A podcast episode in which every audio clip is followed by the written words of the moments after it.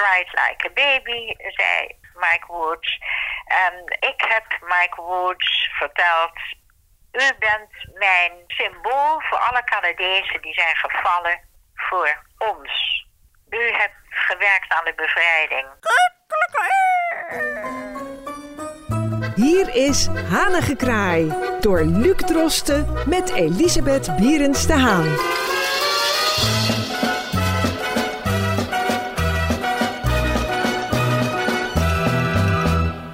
Hartelijk welkom bij uh, Hanengekraai. En deze week, na het tweeluik over het Koninklijk Huis, hebben wij aandacht voor de bevrijding. En dat is natuurlijk niet voor niets, want het zou 75 jaar bevrijding zijn. Of het is 75 jaar bevrijding. Maar door de toestand, niet alleen in het land, maar wereldwijd, valt er natuurlijk heel erg veel in het water. Uh, desalniettemin uh, weerhoudt ons dat er niet van om een aflevering van Hanige Kraai te besteden aan de bevrijding. En niet in de laatste plaats, mevrouw Bierens de Haan, omdat u eerder een boek heeft geschreven, getiteld Toen kwamen de Canadezen. En graag een dierbare anekdote met ons wilde delen over iemand die u, ja, je zou kunnen zeggen, net niet heeft ontmoet. En uh, ja, ik, ik, geef u gewoon het woord. Luc, negen jaar was ik. Ik stond op de Apollo-laan te juichen. De tanks kwamen binnen. De schotten liepen voorop en op die tank zat een Canadees van 22. Er waren natuurlijk geen veel Canadezen en de kinderen en iedereen sprong op die tank, zo ook mijn broer. Wel, ik vertel het nu in het kort, anders ben ik te langdradig in dit verhaal. De Canadees die toen op de tank zat en 22 jaar was, die heb ik zoveel, zoveel jaren later telefonisch ontmoet. Door een omstandigheid.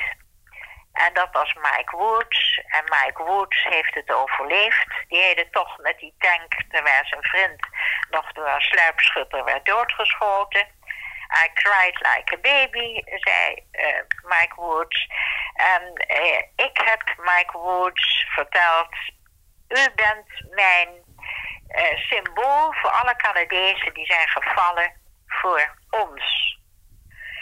U hebt gewerkt aan de bevrijding. En als we al die kruisen zien van jonge soldaten die gevallen zijn voor onze vrijheid, dan ga ik nu dit boekje wat ik geschreven heb opdragen. En dat, dat krijgt u van me. Dat zou ik ook sturen. Is ook gestuurd naar Canada. En eh, u bent het symbool van alle Canadezen. Hij was heel geroerd. We hebben 2,5 uur aan de telefoon gepraat. En ik kreeg een uitnodiging om naar Canada te komen. Naar, naar het bejaardenhuis waar hij woonde. Hij was al ver in de tachtig. Maar dat mocht niet gebeuren. Want zijn vriendin, dat is de zuster van Toets Tielemans uit België. Dat was ook alweer zo merkwaardig.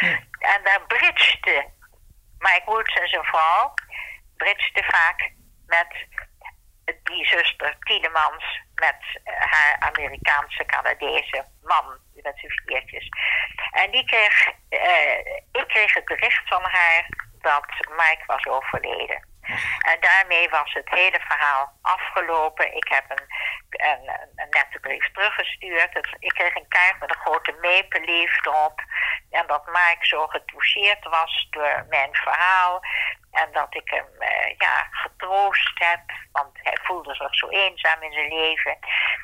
Enzovoort, enzovoort. En dat was een bijzonder gebeuren. Mike Woods, een autohandenaar, hij handelde in onderdelen van de auto's, die toen de oorlog begon zei: Ik ga naar Europa, ik ga vechten, ik ga die moffen een kopje kleiner maken en ik ga de Europeanen, vooral ik ga naar Nederland, daar heb ik nog familie, en ik ga daar, eh, ik ga vechten.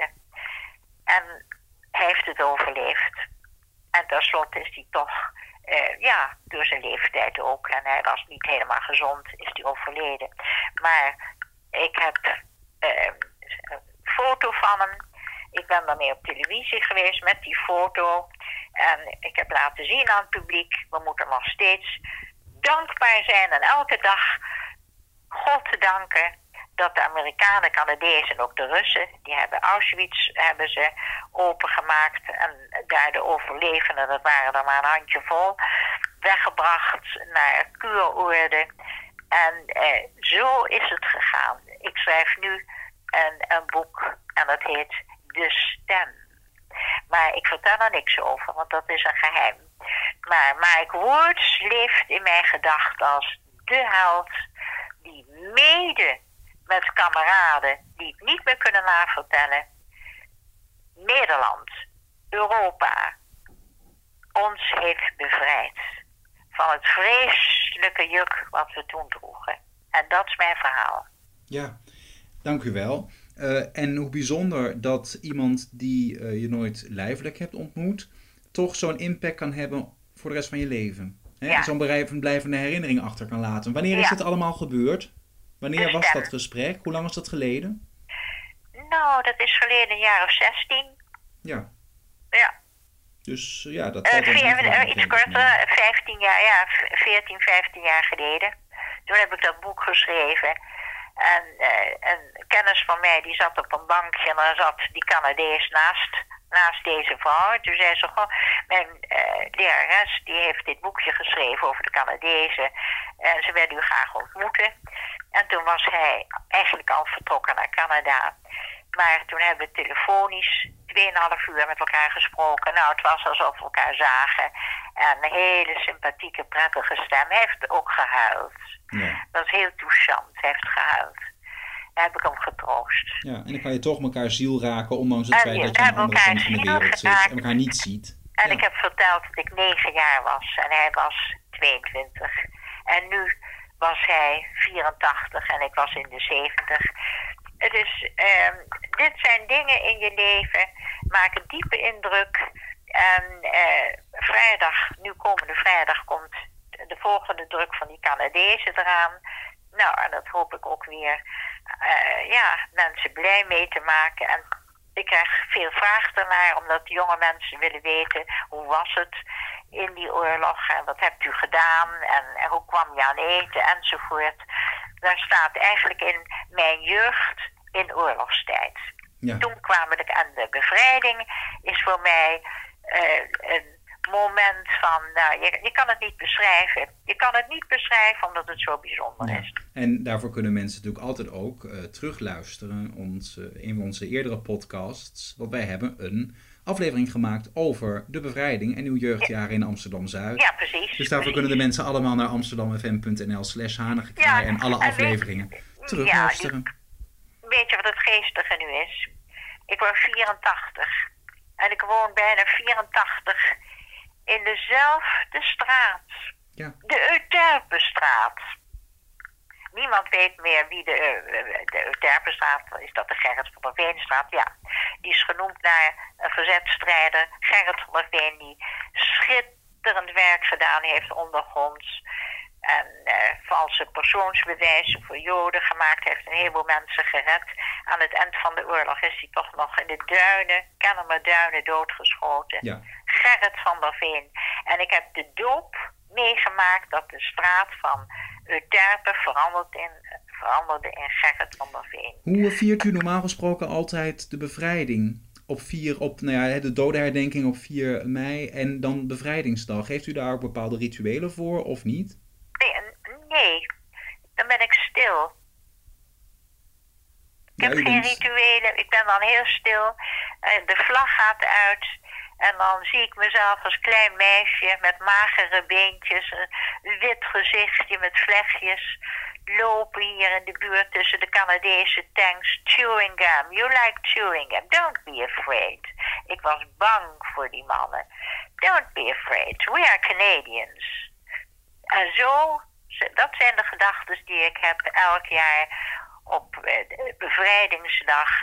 Dan loop ik weer hier rond in mijn gedachten als klein meisje, blij. Goddank. Ja. We zijn vrij. Wat, oh, wat heerlijk. En we hebben weer eten. En mijn schoenen, ik kan nieuwe schoentjes krijgen, want die zitten vol met gaten. Oh jeetje. Oh, wat een luxe allemaal. Oh, En brood. We hadden geen brood. En er viel uit de lucht Zweeds wit brood. Tip-top witte brood. Niet te geloven, zomaar uit de lucht, uit de machines. En dat is de bevrijding voor mij. Ja. Nou ja, dat, en zeker omdat u het zelf heeft meegemaakt, inderdaad, iets uh, biedt meer dan genoeg stof om uh, opnieuw bij stil te staan. Ja, ik was vier toen het begon en negen toen het eindigde. En uh, de dozen chocola die kwamen. En oh mijn god, we waren doodziek van het eten, want we hadden al die jaren niks gegeten. Afschuwelijke dingen. Maar mijn moeder deed schattig haar best hoor. Dat heeft ze zeker gedaan. Maar ja. we waren gewoon. Ja, het, het was een, een, een, verschrikking. Het was eng. Het ja. was heel eng. Staat u er ook voor open om uh, op scholen uw verhaal te vertellen? Nee, maar dat doe ik ook. Ja. Ik, ik, ik, ga naar scholen toe. En ik had nu een uitnodiging de Dongenschool. In, dat is in de rivierenbuurt. Maar dat hebben we afgebeld vanwege de corona. Ja. Ik zou tien kinderen hier ontvangen. Verleden jaar heb ik ook een heel stel kinderen hier gehad. En ik ga naar de scholen. Ja. Nee, ik word geregeld waar ik benaderd zou je dat willen doen. Maar nu met die corona is het allemaal afgelast. Ja. Maar als er nu inderdaad mensen van scholen luisteren die denken... hé, hey, dit zou een prachtige invulling zijn voor volgend jaar... dan oh, bent ja, u te bereiken. Ben ik altijd bereid te doen. Ik, ik vind het ook nuttig. Het is nuttig dat de kinderen weten wat er kan gebeuren als je opeens, als je land bezet wordt. En dat ze zeggen, dan gaan we alle islamitische kinderen, die gaan we allemaal vergassen. Het waren nu Joodse kinderen. Maar stel voor dat er opeens wezens door de straat lopen en zeggen, nou, dat bevalt ons niet, al die Turken. Die gaan we allemaal vergassen. Kijk, ze moeten weten wat de consequenties zijn van deze enge gedachten. Dus we moeten die enge gedachten die hebben, moeten zeggen van eh, iedereen, ongeacht waar die vandaan komt, iedereen heeft recht op een waardevol, liefderijk leven. Nou, Ja. dat is een prachtige les inderdaad. En misschien ook een mooie afsluiter voor eh, deze Vind aflevering. Ja, Ja, hartelijk dank wederom. En volgende week pakken we zoals altijd weer een ander thema op. Dus graag tot dan. Graag, Luc, en, en hartelijk dank weer voor onze samenwerking. Tot dan. Tot dan. Dag. Dag, Luc. Wilt u reageren? Mail naar hanigekraai.amsterdammefm.nl en uw bericht komt terecht bij mevrouw Berends de Haan.